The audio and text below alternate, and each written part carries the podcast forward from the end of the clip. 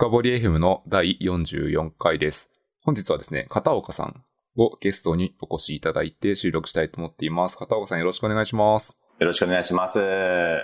今回初めて出ていただきますので、簡単に自己紹介をお願いしてもよろしいでしょうか？はい。株式会社イメミの片岡と申します。イメミという会社をですね、まあ、約20年前に創業して、今に至るんですけれども、まあ、学生、社員、役員含めて全員学生ので起業した会社なので、まあ、かなりいろんな失敗を経て、結果としてユニークな会社になったのではないかなとは思ってるんですけれども、まあ、そのあたりのですね、いろんなお話を今日はできればなと思っております。ありがとうございます。あと、今おしゃべりにならなかったんですけど、あの、令和 OFM っていうポッドキャストもやられてますので、あ あありがとうございます。やっての、ます。ショーノート貼っておきますので、もしご興味あれば聞いてみてください。ありがとうございます。はい。ではちょっと本題に入る前に、このポッドキャストはハッシュの深掘りというものでフィードバックを募集しておりますので、何かあればツイッターの方まで感想などいただけると大変ありがたいです。お願いいたします。ではですね、今日はですね、片岡さんをなぜお呼びしたかというとですね、まあ、ある、今度接点があってですね、お話をいただいたときに、あの、一方的に片岡さんの話されてるスライドとか、ノートとかいろんなものを見ていてですね、あ、これめちゃくちゃ面白いなって勝手に思っていたので、もう接点をきっかけにそのまま出ていただくということをご了承して来ていただいたという人となっています。で、何をするかというとですね、ゆめみという会社は結構20年ですよね。ですね、はい。結構こう、スタートアップというにはちょっとこう歴史があるという気はするんですけども、先ほどの自己紹介でおっしゃっていたように、非常に多分たくさんの失敗をされているんだろうなと思っていて、その失敗を踏まえてですね、どういうふうに会社って作っていったのかって話をしていきたいと思っています。お願いいたします。まずあの、結論のところ、最終形態から一個お聞きしたいことがあってですね、今夢見って、エンジニアリング組織ってどういう体制、フォーメーションになってるんですか？エンジニア自体はですね、今約150名ぐらいの体制なんですけれども、組織構造的にはですね、2014年頃に、いわゆる Spotify モデルと呼ばれるようなマトリックス型の組織構造を採用していたんですけれども、実際に運用しているうちになかなか難しいなっていう 課題が発生していて、でその結果として、ま、2018年頃ですね、約3年ぐらい前に、ま、独自のマトリックス型組織を採用して、ま、今に至るんですけれども、そのあたりのですね、お話を今日はできればなと思っております。めちゃめちゃ面白いですね、すでに。その、いろいろな質問が突っ込みたいポイントがあるんですけど、まず、Spotify モデルって簡単に先に聞いといてもいいですか？多くのですね、メガベンチャー含めて、比較的、この Spotify モデルの原型となるものを採用されているのかなっていうふうに思ってるんですけれども、まあ、プロダクトマネージャー、あるいはプロダクトオーナーとエンジニアリングマネージャーの二等体制でのですね、マトリックス型組織が、まあ Spotify モデルの原型と呼ばれていて、まあ、実際のところはそのプロジェクトとかフィーチャーチーム主導型の組織っていうので、プロダクトオーナーあるいはプロダクトマネージャーが主導とするんですけれども、まあ、職能型のエンジニアリングマネージャー、あるいは Spotify で言うと、まあ、チャプターリードと呼ばれるような横軸で機能型組織を統括するような、えーマネジメントを行って、まあ、特にですね、プロダクトマネージャーは事業推進であったり、プロジェクト推進、エンジニアリングマネージャーは、まあ、職能単位での技術支援であったりですとか、ピープルマネジメントをサポートしていくという形でですね、まあ、役割を分担して、その全体的なマネジメントを行っていくという体制が、まあ、何らかの形で多くのメガベンチャーあるいはベンチャー含めて採用されているのかなと思ってるんですけども、まあ、それをですね、2014年度ですね、夢見も採用というか、実際にそういう構造を取り始めていました。今、お話をいただいた中で、昨日マトリックス型組織というのは結構前からある言葉で、この Spotify 的なマトリックスを採用することによって、こうどういういい点とかどういう悪い点とかあるんですか？実際のところ、エンジニアリングを実際にマネジメントしていくにおいてはですね、ピープルマネジメントを、例えばプロダクトオーナーの人が行うとすると、まあ、技術的な評価っていうのは行いにくいなっていうのはあると思うんですよね。まあ、そういうところをまあエンジニアリングマネージャーがサポートしていくっていう形で、つまりその、すべてのマネジメントのロールを、まあ、ある人がですね、すべて行っていくっていうのはかなり難易度が高いので、何らかの形で役割を分担していくっていう設計が必要になっていくとは思うんですよね。まあ、その中で、ま、自然にプロダクトオーナーとエンジニアリングマネージャーっていう二等体制っていうところが役割分化っていう形で行われていくっていうのが、まあメリットとしてあるのかなと思ってますね。ありがとうございます。そうすると、まあ、メリットはなんとなくわかります。というのも、多分エンジニアあるあるかもしれないんですけど、なんか技術のわからないやつにちゃんと評価してもらえるのかっていうことを多分みんな思う時があって、その辺に関してはうまくサポートできそうですね。そうですね。まあ多くの組織においてはですね、まあ技術的な評価っていうところやっぱりエンジニアの人をですね、技術者自身に評価してもらいたいっていうところがあると思いますので、まあそういう部分でですね、そのエンジニアリングマネージャーっていうところが自然に生まれてきたのかなと思っていますね。ありがとうございます。では、今メリットいただいたんですけども、多分デメリットはイコールほぼうまくいかなかったところに近いのかなと思っていて、この辺、どの辺で苦労されたんですか ?EM あるあるの部分でもあるんですけれども、まあなんだかんだ言ってですね、結局のところ、まあプロダクトオーナー、あるいはプロダクトマネージャーが推進していくっていう意味ではですね、まああるべき姿ではあるんですけども、事業推進、プロジェクト推進っていう意味では、その縦、縦軸というか、まあそういう事業推進の役割がかなり強い部分があるので、EM が関われる役割範囲っていうのが比較的限定的になってしまう。まあ、特にピープルマネジメントなど、限定的にしか関われないっていうところが比較的デメリットとしてまあ挙げられるのかなとは思っていて、まあ、特に EM が関わる範囲っていうのが、そのピープルマネジメントとして、例えば悩み相談であったりとか、メンタルケアであったりとか、まあ、各種社内調整みたいなところに追われてしまうと、まあ、そもそも EM 自身のキャリアであったりとか、やりがいっていうところを失ってしまうので、そこがまず一つあるのかなと思いますね。で、もう一つがやっぱり PM と、まあ、EM の、まあ、調整コストがかなり高いのかなっていうふうに思っていて、まあ、例えばその、いわゆるクロスファンクショナルチームとして、様々な職のですね、フロントエンド、サーバーサイド、例えばアプリであったり、デザイナー含めていろんな職能が集まった組織の中でですね、まあ、プロダクトオーナーあるいはプロダクトマネージャーが、まあ、いろんなこう、エンジニアと調整しようとしたときに、その横軸でのエンジニアリングまでです。例えばフロントエンドの EM、サーバーサイドの EM と個別に調整していくっていうコミュニケーションコストがマトリックス型組織においてはかなり高い。これがやっぱり大きなそのデメリットっていうのがあると思いますね。あとはその、スポ Spotify モデルの前提としては、比較的細かい単位で、あの、スクワッド、ま、あの、いわゆるプロジェクトチームですね。まあ、フィーチャーチームごとに縦軸で組織をまあ、区切ったときに、チームごとのまあ、連携性っていうところがですね、まあ、ある意味、なかなか自立に任せて行っていく上ではですね、うまく機能しないっていうのが、まあ、実際に Spotify の社内において起きたっていうふうには、あの、聞かれているので、まあ、そこをどう機能させるかっていうところは、まあ、かなり各社、マネジメントを行う人に委ねるっていう意味ではですね、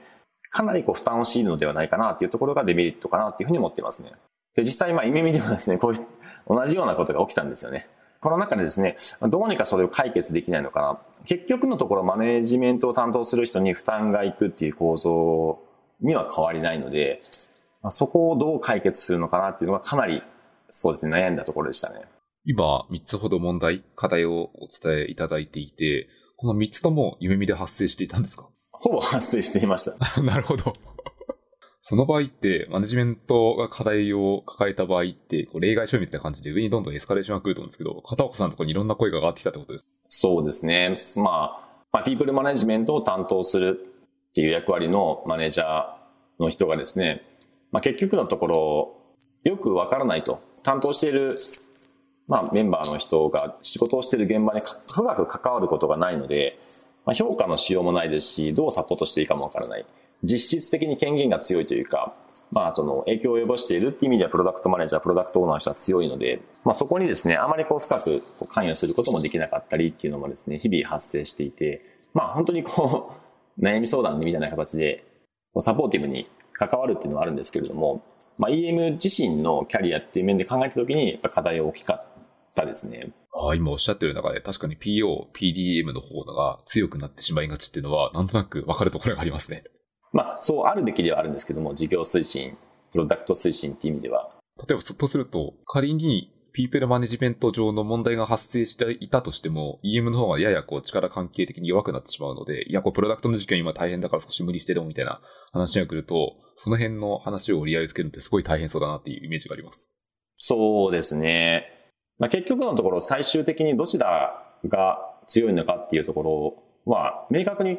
おそらく決めている会社ってないと思うんですけれども、実態としてはやっぱり事業ありきの組織なので、まあ、プロダクトオーナー、あるいはプロジェクト、プロダクトマネージャーが強いっていうふうになってしまうので、まあ、EM はそれをサポートするっていう形になりがちですよね。なるほど、ありがとうございます。あともう一点ちょっと先ほど課題として挙げていた三つの中で聞いてみたいのは、確かあの、えっ、と、横軸で、えっ、と、技術要素でカットするチャプターの中で横で連携をさせるっていう話をする場合って、これっていわゆる技術的な勉強会とか技術的なノウハウのシェアみたいなことを意図されているつながりであってますか？技術的な勉強会やナレッジシェアっていうのはですね、あの、ギルドと呼ばれる、もう少しですね、緩やかな横軸の区切りがあって、チャプターは比較的フロントエンドとか、サーバーサイドとか、例えば iOS とか、完全に職能で区切った横軸で組織化されていて、そこはちょっと切り分けてるみたいですね、Spotify も。この時って夢見は中ではどうされてた？そうですね。まあ同じような仕組みではあったんですけれども、ナレッジシェアっていう意味ではですね、まあ、職能単位でナレッジシェアはしてはいたんですけども、まあ、人数が少ない時期はまあそこまで大きく問題はなかったんですけれども、まあ、人数が大きくなってくると、そのナレッジシェアもなかなか難しくなってきますし、まあ、特にこう、プロダクト単位とか事業部単位でこう、分かれてしまっているので、どのタイミングでどういう場でナレッジシェアをシェアをしていくかっていうところは、あの、なかなか難しい状況は続いていましたね。なるほど。まあ、これ組織の話をしてるんですけど、ちょっとあえて脱線したいところがあって、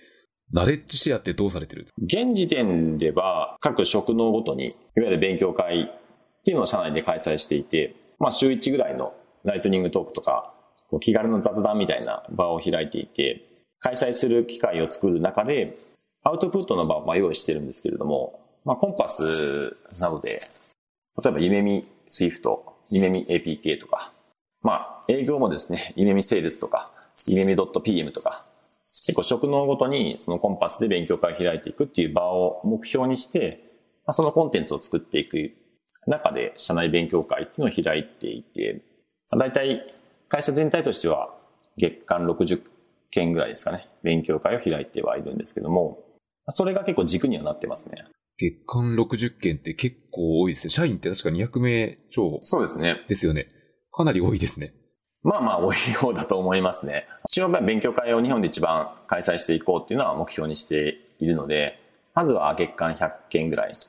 で最終的には社員数かける1回パー月みたいな感じで200件を目標にはしてるんですけども。素朴な疑問で、多分、社内で勉強会を活性化させたいって思っている、こう、管理職とか幹部の人って、それなりにいると思ってるんですけど、その社内勉強会を活性化させるためにどういうことをされてるんですか？どうどうやってそんな風にそれだけ数をこなせるんですか？なんかピラミッドのその裾の土台みたいなところが大事だなと思っていて、まあ一番頂点とは言わないですけども、一番のこうピラミッドの頂点っていうものは例えば執筆とか、えー、雑誌の記事投稿ですね、寄稿ですね。で、その下に、えー、まあ結構大きなカンファレンスの登壇があって、その下に、まあ、コンパス含めた気軽な、まあなんですかね、その勉強会の開催。で、その下のピラミッドの土台に、まあ、社内の勉強会。で、その下の土台に、まあ、めちゃくちゃ気軽なその雑談みたいな場、チームごとの雑談の場があって、その下に普段の、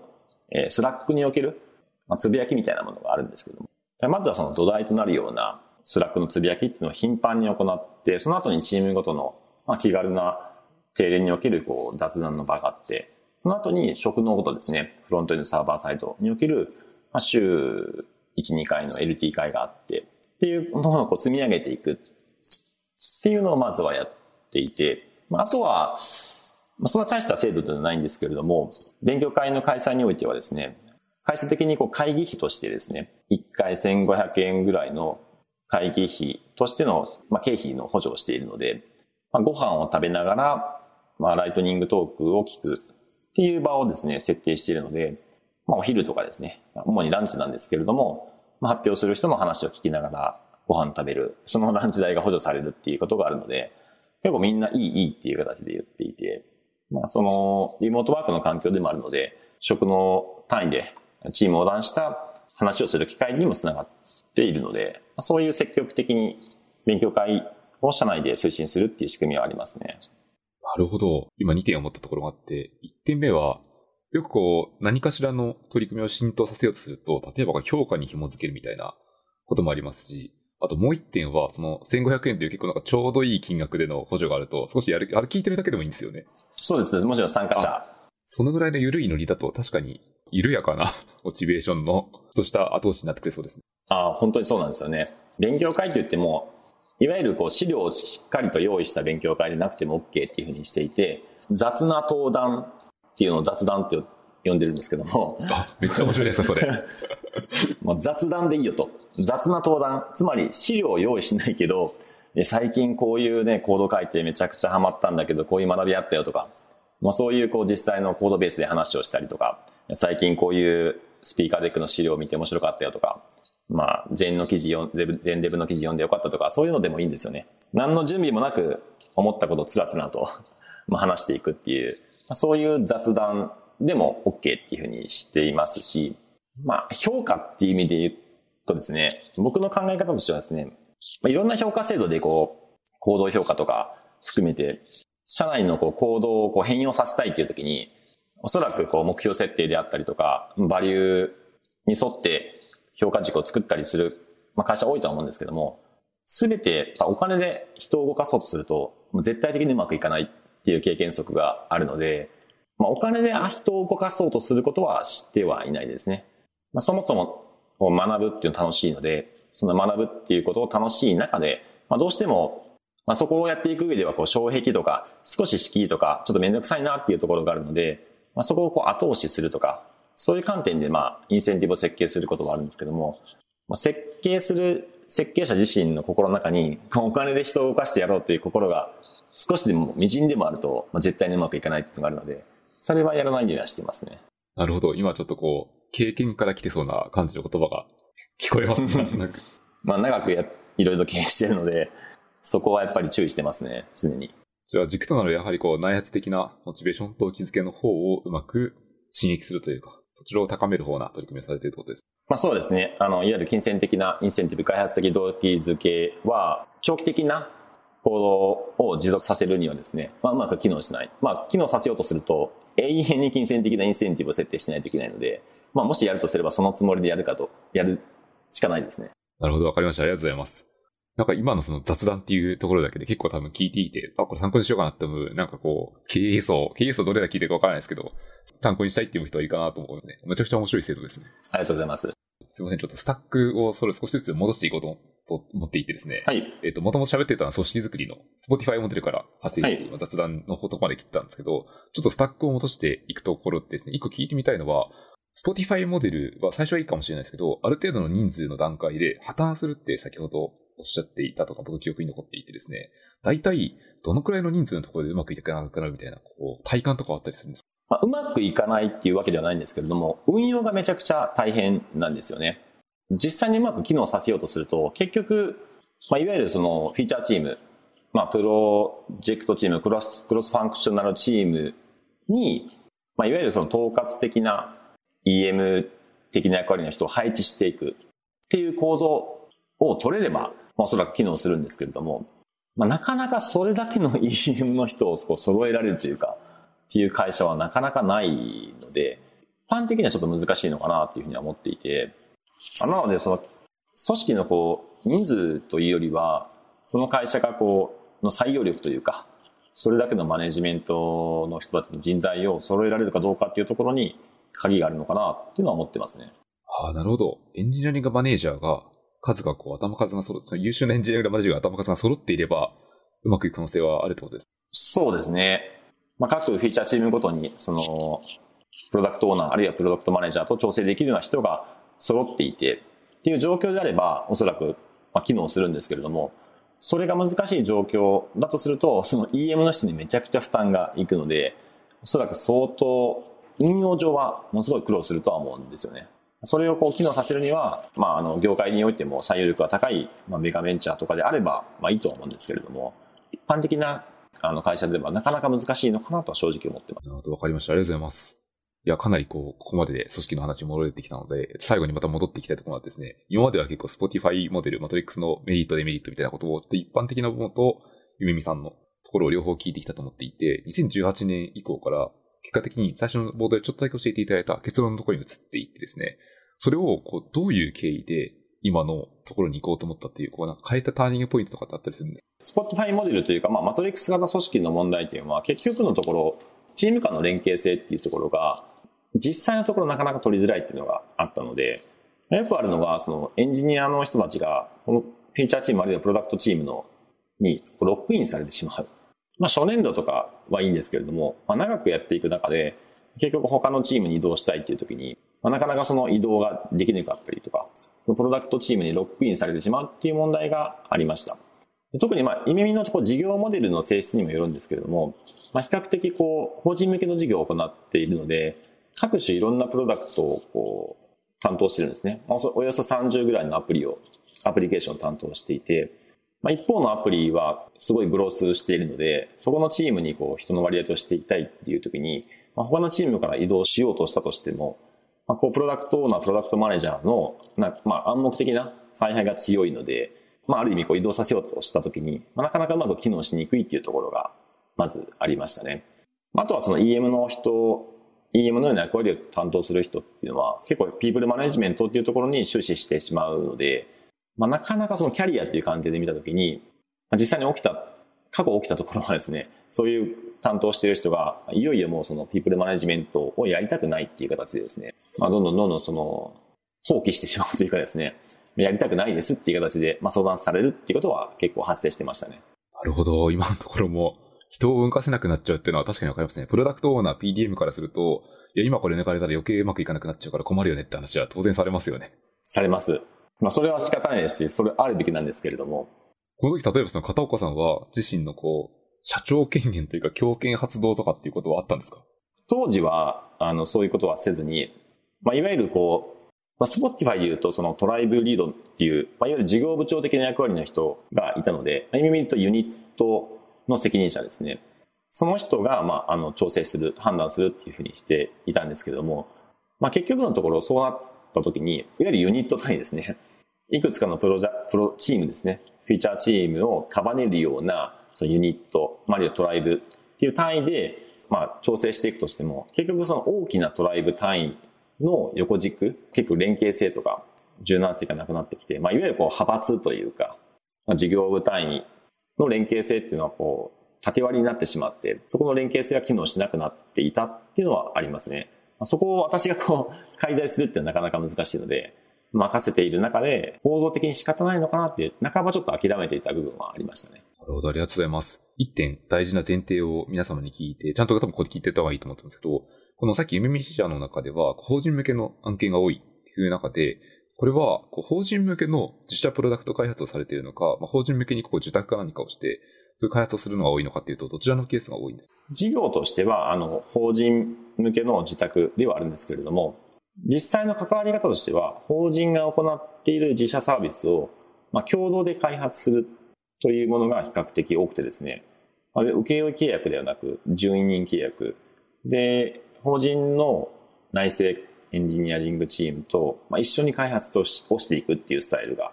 多いですね。ああ、それちょっと、これも一個だけ脱線して聞いたくて、自分の身の回りに深く関係するので超聞いてみたいことがあってですね、何かというと、順位人。で、例えば別の会社の方と何か一緒に開発するときって、やっぱどうしてもなんかオーナーシップ欠けてしまう問題があるかなと。その辺ってどう対応されるとか、ケアするとかって何か対応策、工夫されている点とかございますか？実際にそのビジネス設計であったりとか、そのドメイン知識であったりとか、ビジネスを成功させるっていう意味では、やはりその法人企業側の担当者の人がやっぱりその意欲を持ってやってますし、そのビジョンや、えー、ミッションに共感して、まあ、あの、入社しているっていうところがあるので、そこのオーナーシップっていうのはやはり強いと思うんですよね。まあ、一方で事業会社側もですね、必ずしも常に新しいモダンな技術っていうところをキャッチアップできてるわけではないので、その技術的な部分のその価値提供っていう意味で我々の方はですね、あの、価値貢献していこうっていうふうにしているので、まあ、そういった役割分担っていう形で、あの、一緒に、まあ、役割を分担しながら、最終的にはプロダクト成長させていこうっていうことで、まあ、共通のゴールはあるんですけれども、比較的その、関わり方っていうところは、あの、まあ、分担してやっているっていう状況はありますね。まさにその共通のゴール、ワンチームとして頑張るぞっていう時の、その、モチベーションを高めるのは結構いつも大変だなと思って、その辺がまさにこう、聞きたいとか気になってる。モチベーションを高めるっていうところはなかなか難しいですね。実際のところ、その、エンジニアのそれぞれのまあ、スタンスとしては、まあ、技術的な課題っていうところはやっぱり常に発生しているので、まあ、リファクタリングであったり技術的負債を解消しようっていう、そういう中で、まあ、いいプロダクト、いい品質を高めていく、パフォーマンスチューニングであったりとか、UX を解消していこうっていうところではですね、比較的、まあ、企業、本人企業側、顧客企業側のエンジニアチームと我々とは、まあ、そこはあまりこう、境界がない形でやっているので、まあ、長くですね、あの、関わっていく中で、まあ、共通の目標に向かって設定していくっていう意味でですね、同じチーム、まあ、ある意味同じ会社の仲間っていう形で自然になってはいくんですけれども、どちらかというと、そこは、あの、自然に同じ仲間同士の意識っていうのは形成されていくんですけれども、長くそれをやっていくと、ロックインされていく。まあ、プロダクトやプロジェクトにロックインされていくことによって、技術的な成長がなくなったりですとか、先ほどお話したように、プロダクト、プロジェクト間の連携性っていうのが失われていくっていうところが、組織における課題として認識していて、そちらの方がですね、あの、意味においてはですね、課題だったなっていうところがあったので、そこで組織の変更をしていく必要が発生していたっていうのがありますね。確かに長くやればやるほど、まあ、プロダクトの愛着って、仮にこう、受託側だったとしても、湧いてくものがあると思いますし、ただ一方でさっきおっしゃる通りで、やっぱこうエンジニアって新しい技術を使いたいし、新しいものを学びたいっていう気持ちはこう永遠に発生し続ける人が多いと思うので、確かにそうそう、いや、これもやったしな、みたいな。これ、あとやるだけだな、みたいな状態になると、なんかお互いに幸せじゃない時はありますね。そうですね。まあ、自ら、はい、やめますっていう形で言いにくい部分があるので、どのタイミングでローテーションしていくとか、そこがすごく難しかったですね。ありがとうございます。めちゃくちゃ脱線したんで、最後にまた、プロセスの話じゃなくて、組織の話にちゃんと戻っていこうと思うんですけど、その2018年度以降は、メモがちょっとお手元にあるのを見るとですね、プロジェクトにチームを割り当ててってくだりがあって、今これ結果的にどういう形になってるんですか？はい。これを説明するのはかなりその難しい部分もあるんですけれども、いわゆるフィーチャーチームかコンポールのチーム、どちらかの組織設計するかっていう議論が一般的にはあると思うんですけれども、我々の組織はそのフィーチャーチームに人を割り当てるのではなくて、フィーチャーチームにそのコンポーネントチームを割り当てるっていう組織構造になっています。で、具体的には、プロダクトあるいはプロジェクトチームの中に、普通はこうサーバーサイドエンジニア、山田さん、フロントエンドエンジニア、鈴木さんっていうのが割り当てられると思うんですよね。でそうではなくて、まあ、プロダクトあるいはフィーチャーチームに、サーバーサイドチーム、チーム A、フロントエンドチーム、チーム B っていうのが割り当てられるっていう構造になっていて、で、そのサーバーサイドチーム A の、まあ、構成要素として、鈴木さん、山田さん、山田、えー、井上さんっていうのがいて、で、実際に誰がそのサーバーサイドの役割を担当するかっていうのは、プロダクトマネージャーは知る由もなく、まあ、まるでクラウドのように、こう、ブラックボックスになっていると。でそのサーバーサイドチーム A の中で誰がサーバーサイドの役割を担うかっていうのは、チームの中で話し合って相談して決めていく。例えば月ごとによってもしかしたら変わるかもしれないですし、山田さんのキャリアの都合上、え、他のプロダクトに関わりたいっていうのであれば、そのローテーションをしていくっていうことをチームの中で話し合って決めていくっていう構造になっていてですね、ま、フューチャーチームの中にコンポーネントチームを割り当てて、コンポーネントチームに対してま人が割り当てるっていうような、そういうこう、多層構造になっているっていうのが特徴になってますね。まあ、これだけ聞くとちょっとどういうことかっていうのがあるんですけれども、そういうふうにそのブラックボックスになって、クラウド化がクラウドのようになっているっていう形ですかね。例えばそのイメージ、私の解釈ですけど、こうあるインターフェース、チームとインターフェースを通しておいて、中の名前、具体的なインスタンスって言ったら怒られちゃうかもしれないですけど。そうです。まさにその、社内でも言ってます。インスタンスっていうのは、あの、はい。我々インスタンスは、はい。そう、あの、自動的に割れられるようになってますね。クラウドのように。ああ、じゃあその、あるインターフェースを実装してることが、こう、認められるのであれば、誰がやっても構わないのでっていうスタンスですよね。そうです。まあ、あの、実態としては、あの、誰がやっても構わないようにならないんですけども、そこの現実と理想のギャップっていうところを理想に近づける形で現実を変容させていこうっていう形で、チームの技術的な平準化であったりとか、まあ、ドキュメントの標準化であったりとか、そういうようなものを進めようっていう、そういう構造が働きかけようとしてはいますね。なるほど。絶対これ聞いてる人も思うと思うんですけど、そうは言ってもっていう人は絶対いると思っていて、何かというと、例えば案件、ある案件 A とかの中で、結構ドメイン知識が深くなってくると、やっぱこれ山田さんじゃないとできないなみたいな話が出てくると思っていて、この辺ってどうケアされてるんですか？ドメイン知識に関してやっぱりそうは、そうなりますね。ただまあそのドキュメントであったりとか、あの、なるべくペアで、あの、サブの、その、まあ、アーキテクトであったりとか、ビジネスのなる人っていうのをつけて、その一人の人に依存しない構造っていうのを作っていく力学が働くように組織設計をしているので、ロックインされないようにしないといけないっていうのは常にこう各人が意識しているっていうところはありますね。もちろん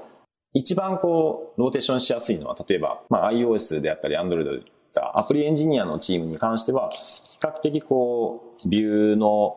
実装を行うっていうところで、まあ、画面仕様っていうのが決まっていると、まあ、他のチームにもですね、すんなり入ったりしやすいんですけれども、まあ、サーバーサイドの中でも特にドメイン知識に依存するような、えー、ビジネスのアナリストとかアーキテクトの人は、やはりローテーションしにくいっていうのはありますね。そこはもう確かですね。じゃあ、そのローテーションしにくさは一定あるとは言いつつも、最初に、こう、例えばこのナレッジシェアとか全然しづらいっていう、元々の課題を解決するためには、今、この2018年からなので、もう3年近く立ち始めてると言っていて、この、今現時点では、いかが、これ、運用してみていかがですか？うまく回ってる感じですか？そうですね。あの、先ほども話したように、特にアプリであったりとか、ドメイン知識に依存しないような、そういう組織においては、まあ、他のプロダクトで何かの事情で人が足りなくなった時には、他のチームからですね、駆けつけて参加するっていうところが、あの、実施しやすくなっているっていうのはありますね。面白いですね。これインターフェース同士でプログラミングするように、こう結合というか、一個損にするポイントを作っておくことによって、組織もうまく回るんだみたいな理解をしていて、なんかすごい興味深いなと思って聞いていました。そうですね。まあ、ただ、これ、これはこれでめちゃくちゃ運用が 大変で、まあ、実際のところ多くの組織は、フィーチャーチーム含めてプロダクトチーム、プロジェクトチームで、PO、PDM がかなり強い権限を持っている。まあ実際、実質的にはアサイン権限というか、まあ人をこうロックインさせていくような確保しているっていうのが発生すると思うんですね。実際に耳においても、まあプロダクトマネージャーあるいはプロジェクトマネージャーがそういうアサイン権限を持っていた時代があったんですけども、まあ2018年以降、そのアサイン権限を、まあ PM、PDM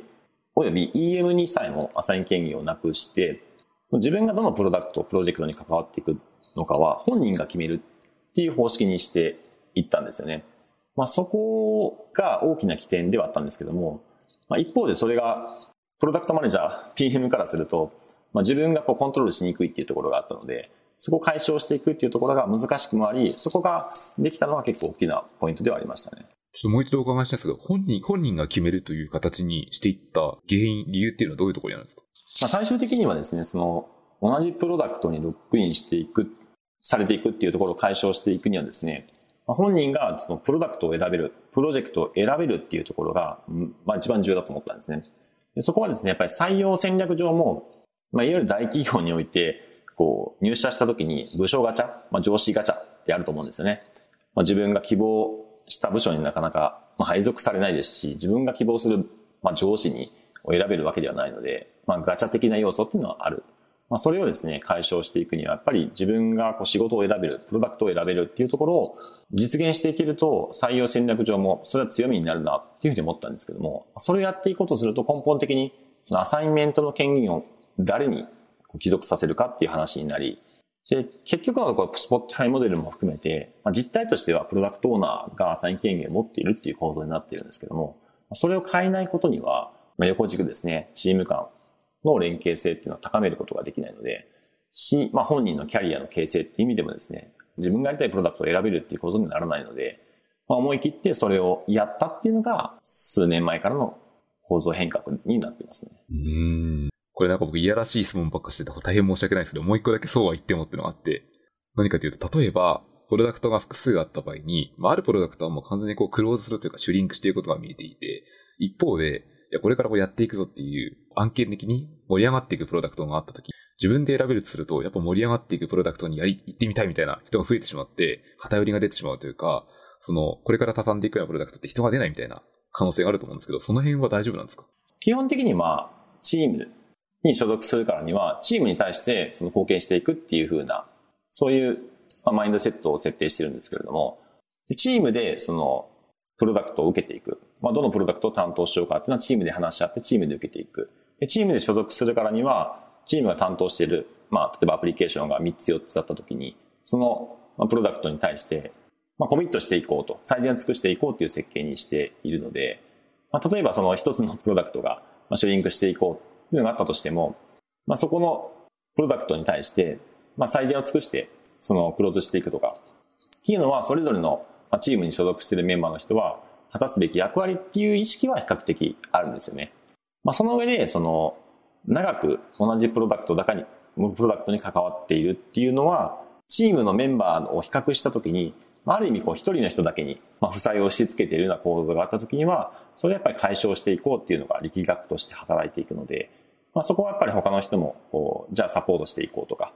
えー、そのある人がずっと同じプロダクトばかり関わっているので、まあ、他のプロダクトにも関わるようにしようっていうのは、自然にそのチーム内で、まあ、話が行われるようにはなってはいますね。今おっしゃってたところ、例えば、あの、ポテンヒットばっか拾っている人材が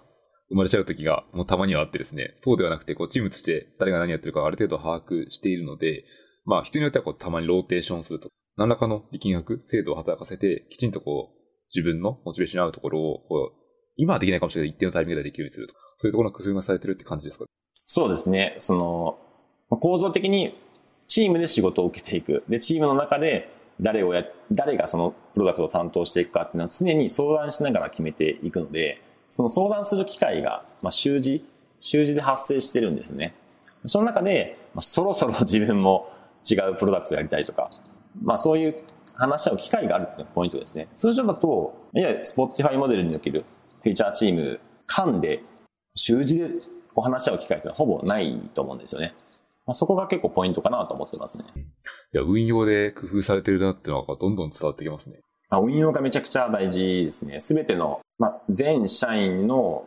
習字でのアサインメント、来週何をするのかっていうのをすべてこう可視化して、まあ、その社内ツールを作ってはいるんですけれども、まあ、誰が今月来月何、どのプロダクトに関わっていくかっていうのを可視化して、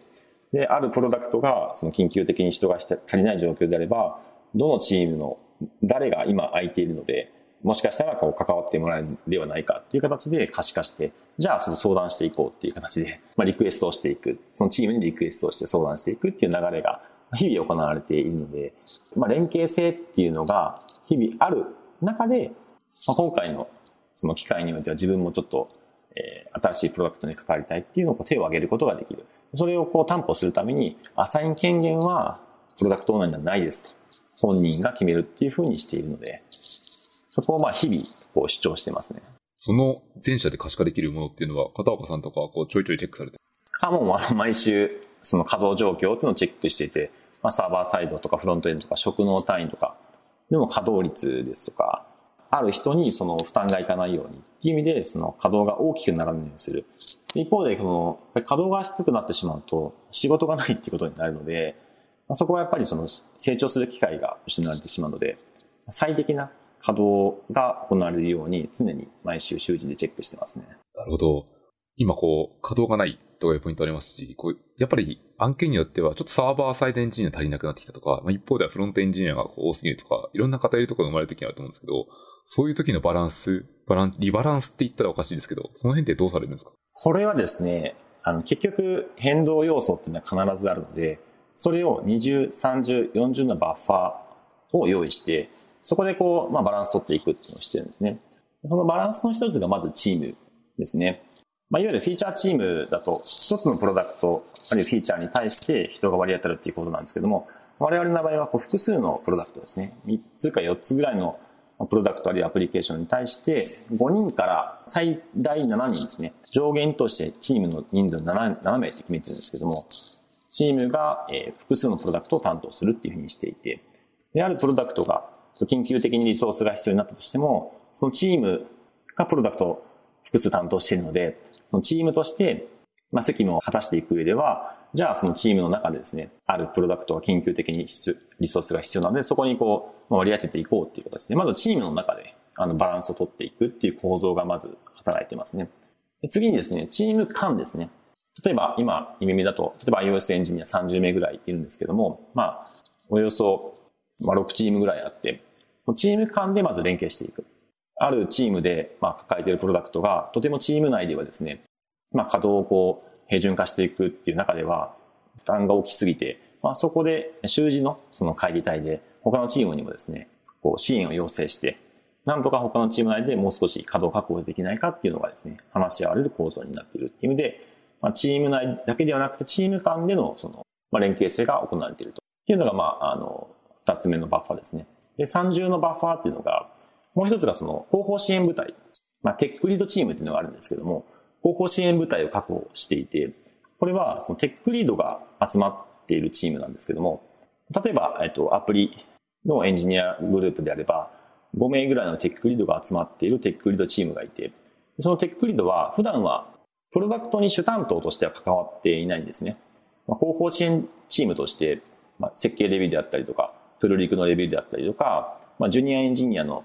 育成であったりとか、まあ、新技術を検証、フィジビリティを検証して、まあ、導入支援を行ったりとか、まあ、そういうこう広報支援を行っている中で、まあ、緊急的にチーム内、チーム間のその支援ではなかなか、えー、事態解決しない場合は、もう現場に駆けつけて、広報から現場の前線に駆けつけて、まあ、具体的な実装を、まあ、現場とエンジニアとして行っていくっていうような、まあ、そういうこう、三重の支援体制っていうのを行っているので、まあ、そういうことによって、こう、急激なスパイク的なリソースが必要な状況っていうのを対応してますね。なるほど。すごい干渉、バッファーが30までっていうのはすごい面白いですね。そうですね。まあ、いざ来月人が足りないってなってても、まあ、そんなにすぐにですね、人は採用できないし、採用できたとしても、あの、その、使用理解であったりとか、すぐにですね、その開発標準に対して、まあ、すんなり習熟できるわけではないので、まあ、常にですね、バッファーを用意しているっていうような構造は、二重三重に用意してますね。なるほど、ありがとうございます。えっ、ー、と、今ずっと組織の話をずっとしていてですね、もう多分これ40分近く収録していて、あの、組織論に興味がある人はすごい面白いと思うんですけど、そうじゃない人ばっかりだと思うんで、えっ、ー、と、別のトピックもあるので、一旦、こう前編という形で、このエピソードは区切りたいと思っています。のでですね、えっ、ー、と、最後にまた宣伝をしておくと、このポッドキャストはですね、ハッシュの深掘りっていうものでフィードバックを募集しておりますので、何かあの、あればぜひお願いします。というのと、えっ、と、前編でまず、片岡さんから何かこう宣伝的に伝えておきたいところがあればお伺いしたいんですけども、何かございますか？まあ、耳自身はですね、あの、日々ですね、こう組織設計として、まあ、新しい試みっていうのを行っているんですけれども、ある意味業界のこうサンドボックス的に、こう実験の場としてですね、新しい試みを行って、その知見を共有したいなっていう思いが常にあるので、まあ、そのあたりに興味ある方がいればですね、私自身ですね、勉強会に参加したり、登壇をしたり、まあ、その社内の勉強会含めてですね、参加したりもしますので、まあ、情報交換を含めてですね、えー、興味あればですね、ツイッターとか含めて、まあ、レイ片岡、あとマークレイ片岡の方に、お声掛けいただければ、ぜひ、いろんな情報交換していきたいので、お声掛けいただければなと思っております。はい、ありがとうございます。あの、リンクとか貼っておきますので、カジュアルに聞いてみたいなってことは、ぜひ皆様お願いします。というのと、えっと、私の方でも一個の、えっと、マイクロスポンサーございますので、読み上げて終わりにしたいと思います。エンジニア、デザイナーの副業、転職ができるプラットフォームオファーズ、スタートアップベンチャー上場企業など様々な企業に所属する CTO、VPOE、EM、エンジニア、デザイナー、PM が利用中です。利用企業社数はリリース1年半で200社を超えています。運営する株式会社 overflow は株式会社メルカリ CTO でサイバーエージェント、 AbemaTV などで活躍された名村氏や非公開で上場企業 CTO などからの資金調達を行っております。副業や転職をお考えの方はぜひ利用してみてください。はい。ということで以上になります。それで前編終わりにしたいと思います。片岡さんどうもありがとうございました。ありがとうございました。